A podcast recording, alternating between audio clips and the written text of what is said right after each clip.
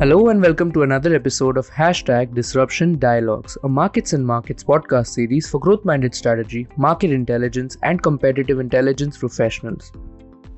Today, our host Pranjal Sharma is in discussion with Nageshwar Cherukupalli, Senior Vice President and Sales Head, Financial Services and Insurance at Infosys. Hello and welcome to another episode of Disruption Dialogues. I'm Pranjal Sharma. I'm an author based in New Delhi, India. And today I'm going to be in discussion with Nageshwar Cherukupalli. Thank you, Nagesh, for joining us today. Thanks, Pranjal. Thank you very much for uh, inviting me for this podcast, and definitely excited to share some of my thoughts in this podcast. And thank you very much. So, the idea of to discuss today is uh, about the impact of Web 3.0 and Metaverse in financial services. Now, that's actually pretty interesting because when people think of Metaverse, usually you think about physical aspect of it. You talk about holograms, virtual lives, etc. But help us understand, you know, what are the applications you see for Metaverse and Web 3.0 in financial services? Because for me, that's the exciting, interesting aspect. I'm pretty curious about it. Absolutely. No, thanks, Pranjal, for asking. So, you know, I thought there are uh, quite a few things that people are talking about, uh, you know, in terms of metaverse and Web 3.0. I'll uh, first start with, uh, you know, what exactly is this metaverse, right? It's fundamentally the, the way we define metaverse is, uh, you know, the seamless digital experience across the virtual and the real world, right? It's about creating that seamless digital experience and the reason why we've got words you know you you will have different avatars of yourself in a digital world and in a physical world. And that's what will help you in terms of uh, engaging with the various stakeholders within uh, you know that you work with right? So i think that's how this whole concept of words has evolved. And each of the platform would uh, show your different avatar right? So that's what uh, we call it as uh, metaverse. But fundamentally metaverse has always been there right? I mean we used to call it as augmented reality uh, and virtual reality. It's been there for many years. Just that as the web technologies have evolved. We've got this new concept of Web 3.0, and uh, metaverse definitely uh, is uh, plays a significant portion within this uh, whole Web 3, 3.0. So, you know, you've explained to us already what metaverse is, but the mm-hmm. question for me is, how does metaverse apply to financial services? Yes. So Metaverse definitely has a lot of use cases in the uh, financial services realm, right? Just to talk about a few examples or something that we've heard in the recent past, right? Some of the early adopters, like uh, what JP Morgan Chase has done. I mean, this is something that we have seen in the news, right? They've actually set up a virtual branch in Metaverse and uh, they are uh, trying to bring some of their clients and uh, sort of this is more of a demonstration of the capability in metaverse but you know going forward uh, this probably would become a norm for most of the uh, millennials and uh, new age consumers right? They would actually want to interact more in metaverse uh, and and uh, get advice and get their uh, financial transactions to happen in the metaverse right? So jp morgan has uh, started their digital launch in the virtual platform right? Similarly you know there are other banks like the bank of america goldman sachs most of them have started you know experimenting and embarking on this journey. But there are a few use cases right? I mean beyond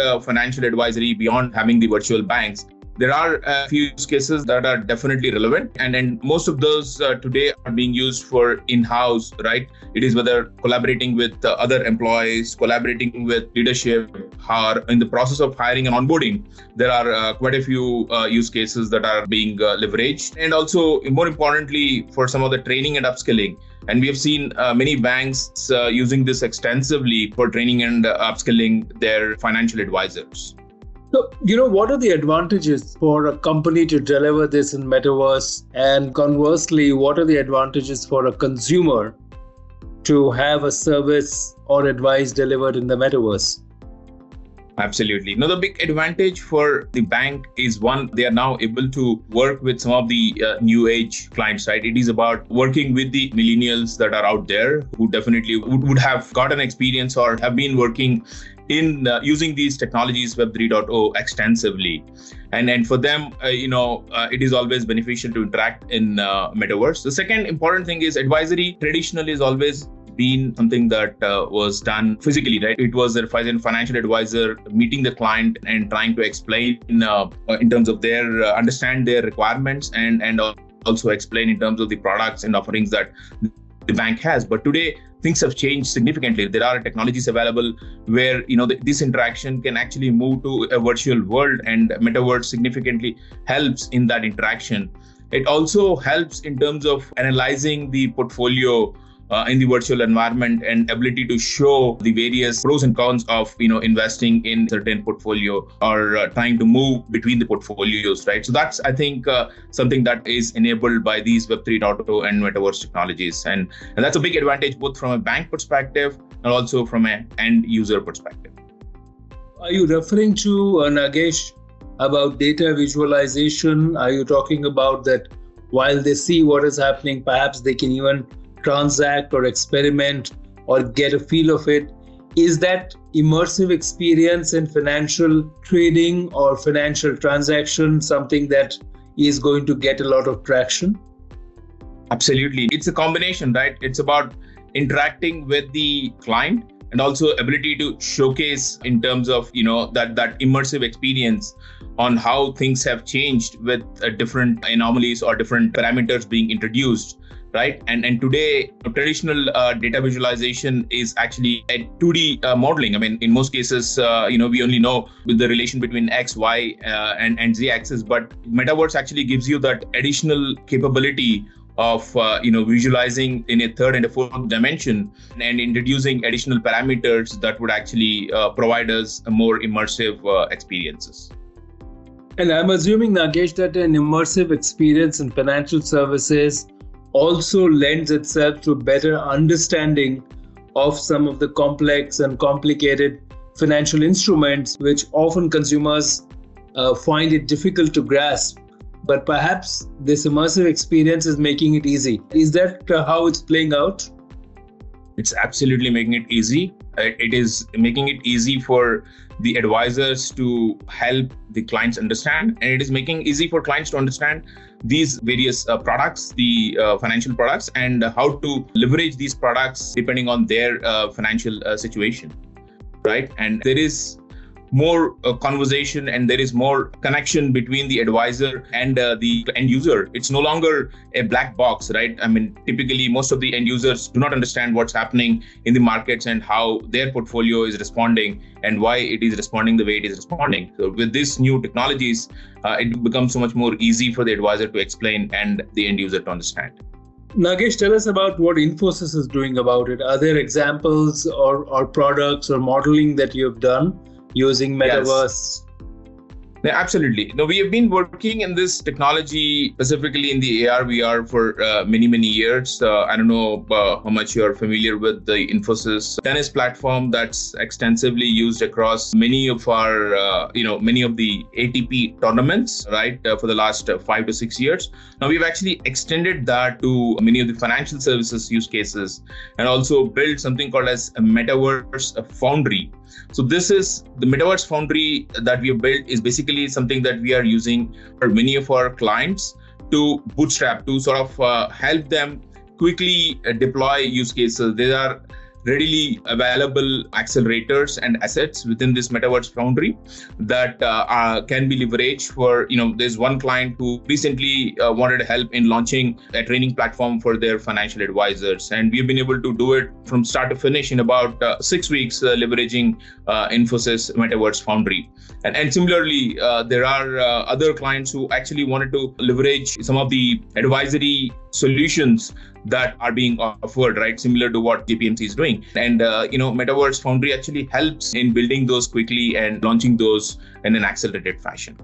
So how where has it worked the best? Do you see global companies do it? Do you think there is application only for high net worth individuals? Do you see it happening in emerging economies? Are there any early signs of where this could have maximum impact? So today, if I see the way things are evolving and uh, how it's being leveraged, I would say that every industry, every segment, every geography, I think there are uh, pilots and POCs that are happening, and we have actually requests from clients across all of the geos, right? More so in the uh, Asia Pacific region. Uh, indeed, uh, we are seeing, uh, you know, many of the uh, banks who have shown extensive interest and and uh, also some of the emerging economies uh, like the uh, Africa or uh, some of the even even in India, where we have seen you know many of the banks have come back and said you know if they will be able to do some pilot using our in Infosys Metaverse Foundry. I think here, especially for financial services, the impact that you get from local languages is also an important dimension. I am hoping and assuming that Web 3.0 is enabling that to be able to communicate to potential consumers about what they should be, how they should be managing the portfolio in a language that they understand. Is that an important factor in the success?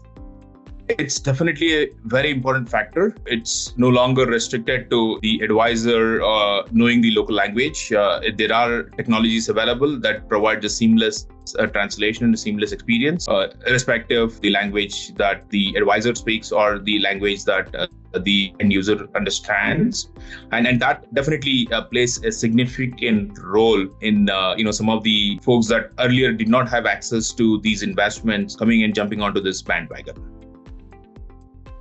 in your view, Nagesh, you had deep experience in this, and as things evolve and develop so rapidly, I am also seeing a level of customization because for each individual, their their financial needs are fairly unique to them. It could be a factor of their demographics, their context, their income levels, their risk factors, their own goals and objectives. And sometimes the broader options available are not satisfactory. So, is there a way that you see customization being enabled by uh, the models that you're creating? That's probably going to be the next stage of evolution in terms of customizing some of these uh, products to specific clients. Today, the financial organizations do have the capability, but they are still trying to understand how do we create those products that are quite unique for each of those clients, right? Uh, that they work with. And once they understand the client's behavior, once they understand the ability to manage or create these unique offerings for, you know, that are customized to each clients, you know, they should be able to do it. I mean, the, one of the biggest bottleneck that many of these clients have got is the legacy environment right today they are saddled with this legacy environment the mainframes that they have and uh, the only way they can create these customized offerings is to actually move onto a more modernized microservices based architecture and i think cloud definitely would play a big role in that right? So as clients start moving more and more towards cloud environment i think that's when we start seeing some of these customization and extensive usage of metaverse and web 3.0 technologies Finally, Nagesh, uh, I want to know there have been concepts of robo advisories and such. So there is going to be a big evolution in that. What is the advice that you give to your clients and perhaps even to friends and family who are on the other side? How should they be prepared to deal with this new evolving uh, landscape?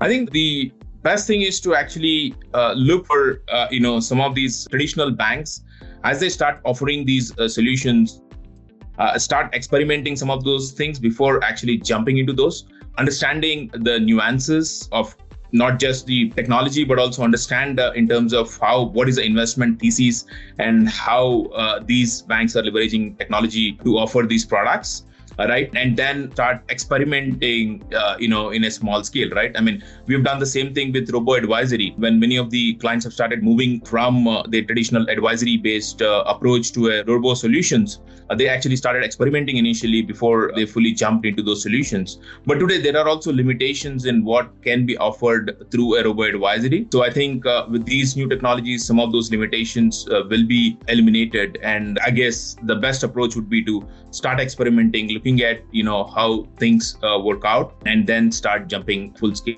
into these solutions uh, as they're offered by the banks Thank you, Nagesh. Thanks for sharing those insights with us. I think there is a lot for us to be ready for and to be excited about. Thank you very much, Pranjal. Thanks for inviting me.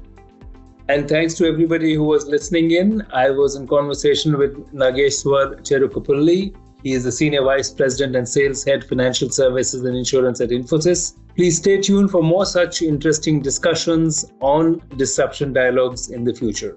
Thank you for listening to hashtag Disruption Dialogues. If you are a strategy or market intelligence professional, we invite you to join our community on LinkedIn, hashtag Disruption Dialogues.